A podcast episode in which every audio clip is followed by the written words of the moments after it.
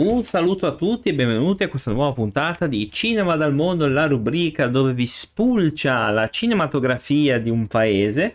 Ovviamente una piccola infarinatura, in realtà credo che si possono trovare tantissime info in giro, anche se in realtà di molti paesi non c'è neanche lingua italiana, quindi eh, magari chi mastica un po' più inglese, eccetera, riuscirà a trovare eh, qualche maggiore info, però comunque eh, spero che questa puntata vi possa servire come sempre per creare un po' di curiosità affinché eh, poi possiate andare a scoprire maggiori informazioni su questi paesi. Allora, il primo paese che vi voglio dire è il Turkmenistan, che è una repubblica ex sovietica. Abbiamo già trattato questo tipo di repubbliche e abbiamo già detto un po' la loro storia, perché più o meno la radice comune è quella ehm, il primo film, il primo cinema risale al 1920, quando il paese era all'interno dell'Unione Sovietica. Eh, dall'indipendenza eh, il Turkmenistan ha avuto l'industria di produzione cinematografica più limitata di qualsiasi stato dell'Asia centrale. Quindi attenzione, ehm, per ovvi motivi credo che questo sia successo, come per il Tagikistan, che questo sarà un motivo di soldi, eccetera il primo documentario a essere prodotto eh, nello stesso Turkmenistan fu eh, Proclamazione della Repubblica Socialista Sovietica Turkmena del 25, quindi ehm, che mm, fu girato a questi due cameraman russi che era Lebedev e Bashem, che erano questi due cameraman che filmarono questo eh, documentario eh, nel 26 il Consiglio dei Commissari del Popolo emise un decreto per istituire una fabbrica di film, così, una fabbrica di film. Vabbè, fu fondata appunto una società l'anno dopo, una società di produzione che consisteva in documentari, film di propaganda e cinegiornali, quindi produceva solo quelli. Ovviamente abbiamo detto film di propaganda, chiaramente, eh, perché ovviamente i sovietici come tutti gli altri eh, usavano il cinema per loro scopi, in realtà, ma e questo credo che sia abbastanza evidente. Le loro mostre erano spesso accompagnate da conferenze educative sui temi. Ecco, ed- educative sui temi, ripeto. Quindi beh, ovviamente c'era anche questa parte propagandistica, è ovvio. Eh, le produzioni sono state eh, caratterizzate da molte propagande e tendenziosità ideologiche. Il primo lungometraggio documentario prodotto eh, da eh, Fabbrica fu Oro Bianco del 29, che si concentrava sulla eh, collettivizzazione dell'industria del cotone. Quindi era un documentario. Um, nello stesso anno eh, Barkov girò un film di successo Giuda, ma lasciò presto l'industria. Nel 30 il primo lungometraggio La terra a sete fu prodotto da Reitzman su tutti i registi eh, locali, eh, comunque sovietici comunque. Si trattava di cinque entusiasti che eh, fertilizzavano i paesaggi desertici in mezzo a tutte le avversità e portavano una trasformazione comunista. Poi cosa c'entra il deserto con con la trasformazione comunista, non lo so, forse era una cosa ideologica, non, non viene detto in questo articolo. Mm, questo film è stato realizzato eh, ed era originariamente muto, ma ha avuto una colonna sonora giunto pochi mesi dopo il, la sua uscita. Quindi all'inizio era muto, poi ci hanno messo dopo il sonoro, ci hanno appiccicato il sonoro. Mm, ovviamente arriva il primo lungometraggio sonoro che fu nel 1935 che si chiama Be Back, ovviamente in traduzione inglese. La sua uscita fu accompagnata da proiezioni festive che coinvolgevano una banda di ottoni militari, addirittura. Diciamo, è stato il primo lungometraggio della loro vita sulle loro vite, quindi questo film è rimasto segnato, ha segnato la popolazione locale proprio per questo motivo qui. Eh, nel 40 eh, venne fatto il primo film girato nei nuovi studios, che era Dursun, che è il primo studio della, Turkmenis- eh, della Turkmenistan Film Studio. Um, il regista Barkov, che abbiamo visto prima, tornò dopo un decennio dalla Russia e sarebbe diventato una figura chiave nello sviluppo iniziale del cinema turkmeno. Quindi fu una figura molto importante. Fu il Kiev Film Studio ehm, fu evacuato e si trasferirono tutti lì. Quindi, dopo che fu ed evacuato il posto, tutti andarono lì, incredibile. Negli anni 50 venne ricostruito lo studio Turkmenistan Film perché era andato in eh, distrutto, eh, ovviamente con eh, la guerra, eccetera, eccetera. Quindi senza che vi sto a spiegare perché un edificio eh, era stato abbattuto du- durante la seconda guerra mondiale. Venne ricostruito e vennero fatti i primi film, ovvio, ovviamente. Eh. Negli anni 60 fu un decennio molto significativo per il cinema locale. Nel 61 il Comitato Centrale del Partito Comunista emise un decreto intitolato sulle principali insufficienze nel lavoro di Turkmenistan Film che portò più persone ad aderire all'industria cinematografica. Mentre in precedenza la maggior parte dei film prodotti nello studio turkmeno aveva il coinvolgimento di registi russi e ucraini, ora con una nuova generazione di registi, i primi laureati turkmeni, quindi nell'istituto Garismov di cinematografia, e furono successivamente responsabili della maggior parte delle produzioni del Turkmenistan. Quindi, mentre prima si affidava le produzioni a questo Turkmenistan Film a registi ucraini e russi, ehm, con la nuova generazione di gente laureata in, cinema, in questa scuola di cinema, diedero eh, tutti, quasi tutti i film in mano a questi registi locali, quindi non più russi e eh, ucraini. Eh. Quindi, e fu una cosa molto importante, fu un, un cambiamento molto importante.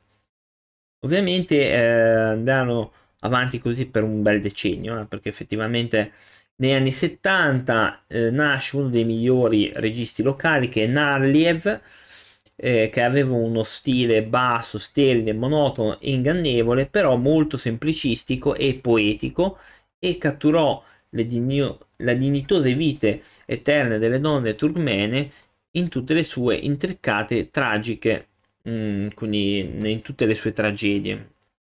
E fu un regista molto importante del luogo.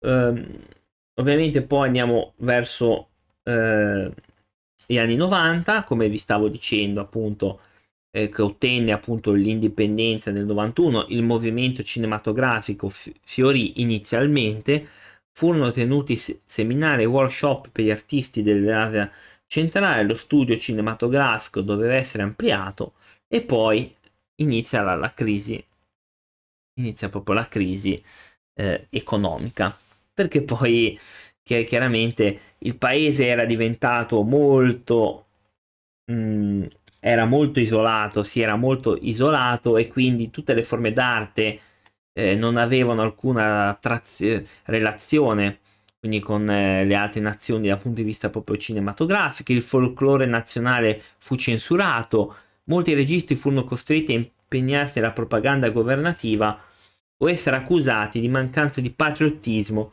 e di affrontare difficoltà finanziarie.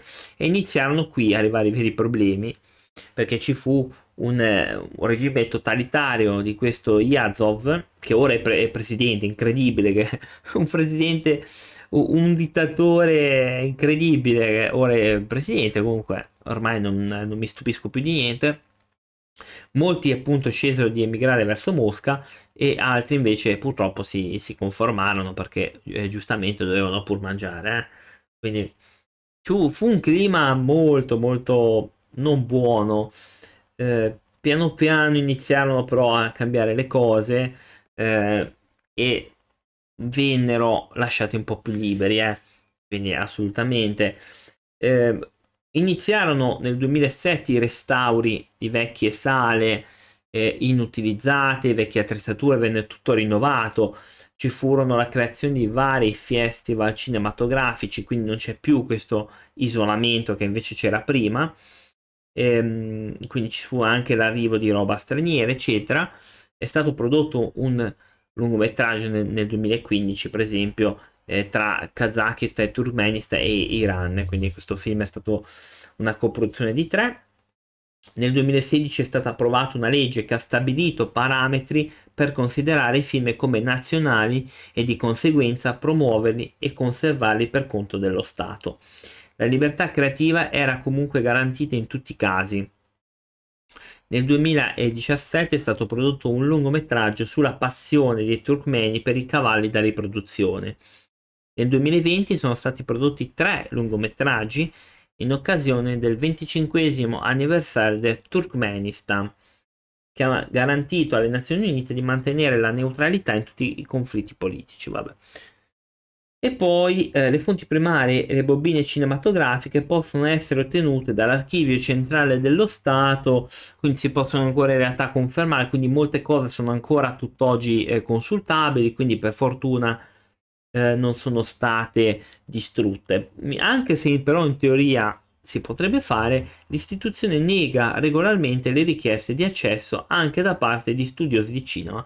Quindi questa cosa è inspiegata, cioè si, qua c'è scritto si possono chiedere le, le consultazioni e non te l'accettano. questo è incredibile, questa cosa. Però mm, questo è un paese molto, mm, molto particolare dal punto di vista geologico, della geopolitica. Uh, ci aveva fatto un bel video Nova Lectio che aveva spiegato bene tutte le varie sfaccettature di questa regione ed è incredibile. Peccato perché molto limitato da questo punto di vista, infatti viene anche detto. Eh. Peccato veramente. Allora andiamo invece con l'ultimo paese di, di oggi, si tratta della Turchia, ehm, paese che spero che tutti sanno dov'è, però ok. Eh, il primo film esposto nell'impero ottomano fu un film dei fratelli Lumière, che era quello del treno, quello che arriva che è famosissimo. L'arrivée du train en gare de chocolat, credo che fosse quello lì. Anche se è bruttissima questa pronuncia orrenda francese, mi, mi scuso veramente. Um, il primo film realizzato nell'impero ottomano invece fu nel 1905 dai fratelli Manaki, che si chiama The Weavers. Um, il primo film sopravvissuto realizzato in quella che è l'attuale Turchia è un documentario che si chiama Demolizione del monumento russo a Santo Stefano, che è nel 14, e il primo film narrativo, La spia, uscì nel 1917. Il film sonoro, il primo film sonoro della Turchia era nel 1931. Um, ehm, la produzione cinematografica non fu continua fino agli anni 50, andava, c'erano parecchi eh, tumulti anche a livello proprio sociale del, della Turchia, eccetera. Il mercato cinematografico in generale era gestito da alcune importanti società di importazione che lottavano per dominare eh, per il dominio nella città, come Istanbul. Le sale cinematografiche raramente proiettavano film prodotti locali e la, la maggior parte dei programmi consisteva in film delle industrie più forti come Stati Uniti, Francia, Italia e Germania.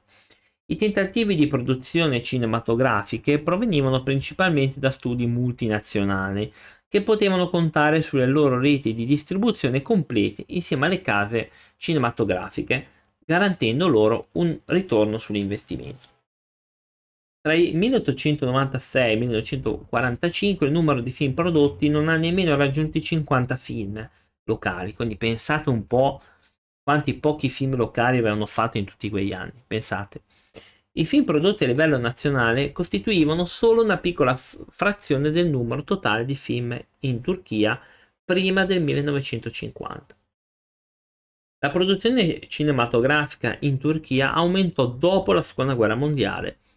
Con un totale di 49 film prodotti nel 1952, questo singolo anno ha eguagliato una maggior produzione prodotta in Turchia rispetto a tutti gli anni precedenti. Quindi nel 1952 fanno 49 film in un anno, producono, e questo, mentre dal 1896 al 1945 ci sono 50 film in totale, in un anno ne hanno fatti 49, quindi qua, vabbè, anche questo è incredibile.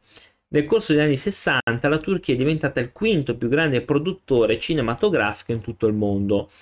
Come produzione cinematografica annuale ha raggiunto le 300 film solo all'inizio degli anni 70. Rispetto ad altri cinema nazionali i risultati eh, dopo il 1950 sono ancora notevoli. Durante gli anni 70 l'impatto della TV e dei video come nuove forme popolari e disordini politici ha causato un forte calo delle vendite di biglietti, con conseguente costante declino a partire dagli anni 80 e continuando fino alla metà degli anni 1990. Beh, ovvio, eh, come abbiamo già detto, la TV fu un forte concorrente al cinema, poi ci sono anche dei disastri politici, E beh, la Turchia no, non è proprio, no, c'è l'esempio democratico che tutti vogliamo, no? E, ehm, questo non è che lo dico io, eh, cioè lo dice anche gente che, che conosco, che è stata in, in, Turchia e che ha vissuto tanti anni lì, quindi non è una cosa che dico solo io.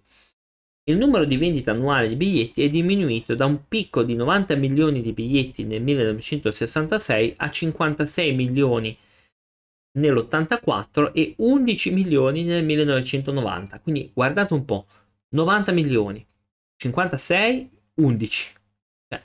Di conseguenza il numero di sale è diminuito da circa 2000 nel 1966 a 854 nel 1984, 290 nel 1990. Ragazzi, dall'84 al 90 sono calati tantissimo. Durante gli anni 90 il numero medio di film prodotti è rimasto allo 10-15. Metà di loro non arriva nemmeno nei teatri. Nel 95 la situazione inizia a migliorare. Dopo l'anno 2000 le vendite annuali di biglietti è risalita a 20 milioni e dal 95 il numero di teatri è aumentato, quindi riesce a migliorare un pochino la, la situazione. Attualmente i film turchi attirano un pubblico di milioni di spettatori e sono regolarmente in cima alle liste dei blockbuster, spesso superando i film stranieri al botteghino. Tuttavia è difficile parlare dell'esistenza di un'industria, poiché la maggior parte dei film sono piuttosto progetti individuali di registi che altrimenti si guadagnano da vivere in televisione, pubblicità o teatro. Quindi la distribuzione di questi film è gestita principalmente da multinazionali come la Warner Bros. o United International Pictures. Quindi come abbiamo visto c'è stata un Andy Rivieni eh, tra eh, cali eccetera, il che ha portato, come abbiamo visto, anche di secondo me di vistosi cali di produzione e anche di conseguenti crisi del settore. Eh, fino all'86 non c'era una legge sul cinema, non, non, c'era niente. I film erano trattati come beni soggetti a legge in, in, materia fiscale e dal punto di vista dei contenuti erano controllati da commissioni che sono state spesso criticate per meccanismi di censura. Quindi non solo erano tassate a morte, ma se, erano anche controllati da questi censuri, vabbè, da questi censori. Nel 30 alcuni membri del Parlamento sollevarono la questione se i film avrebbero avuto un impatto negativo sui bambini. Questo era un tema popolare in quel momento, ma anche negli Stati Uniti e in altri paesi. Più tardi, nel 60, un dibattito sulla cosiddetta legge Balkan divenne piuttosto famosa per la tensione che creava tra i parlamentari e le parti interessate del settore. Si sono svolte altre eh, discussioni sul cinema, non se ne è mai venuto a capo eh, fino all'86, quando, sebbene molto criticata dai membri dell'industria, è stata fatta una legge ed allora è stato il documento legislativo fondamentale per quanto riguarda le questioni cinematografiche in Turchia. La nuova legge mirava a garantire il sostegno a coloro che lavoravano nella musica e nel cinema. Una riorganizzazione dell'industria è iniziata nell'87 per affrontare i problemi e assicurare lo sviluppo e quindi eh, e tutt'oggi rimane questa legge qua. Quindi uno degli studi più interessati sulla questione della censura è eh, la libertà cinematografica. Mm, vediamo un po', eh, dicono è ancora più importante perché ci sono, non è sempre corretta la censura, appunto, come mi, mi immaginavo. Uh, un esempio molto interessante sul livello di assurdità che la censura potrebbe raggiungere è menzionato in questo libro che si chiama Regime politico versus arte, pubblicato negli anni 70. Racconta la storia di un film che è stato classificato come inappropriato per l'esportazione perché il comitato di valutazione ha deciso che il film contiene propaganda comunista. Il proprietario del film, che ha chiesto al comitato un certificato di esportazione, è rimasto sorpreso di vedere la decisione perché ha menzionato nel suo modulo di domanda che la sua intenzione era di vendere una copia del film a un distributore dell'Unione Sovietica, il principale paese comunista del mondo in quel momento. Quindi allora questo, questo regista praticamente è andato lì e ha detto buongiorno, vorrei un modulo, lui lo compila, tutte le scartoffie varie ed eventuali, mette voglio vendere una copia, una copia a un distributore in Unione Sovietica e questi qua dicono eh, propaganda comunista. No, eh no, è assurda questa cosa qui, assurda effettivamente, quindi gli è stata bocciata la possibilità di, di esportarlo. Incredibile, incredibile. Comunque sì, effettivamente fa abbastanza ridere. Eh, c'è anche dei, nei, negli ultimi anni c'è lo sviluppo di molti cortometraggi che servono a molti registi per farsi notare. Ci sono vari film festival come la Dana Film Festival, molto importante questo festival, l'Ankara Women's Film Festival, che è dedicato al femminismo, alle questioni di genere. Uh, Istanbul International Film Festival, prima volta nell'82 e una volta l'anno si fa.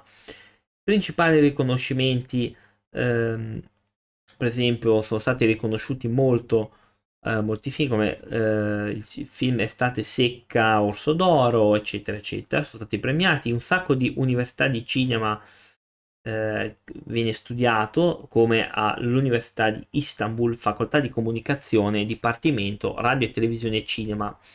Sindacati, pieno di sindacati sul cinema, Camera di Commercio di Istanbul, Unione dei registi cinematografici, pieno, c'era tantissimi. E, um, il Meridian Film Office, organizzazione senza scopo di lucro che mira a promuovere Mardin a livello locale, quindi non, non me l'aspettavo questa cosa qua. Comunque, questo viaggio per oggi finisce qui. Io spero di non avervi tediato troppo. Eh, vi aspettiamo sui nostri social. Eh, ovviamente fateci sapere tramite Instagram come Delisir Podcast di eh, cosa ne pensate, mm, se vi piace questa rubrica. Eh, detto quello, vi do appuntamento alla prossima. Ciao!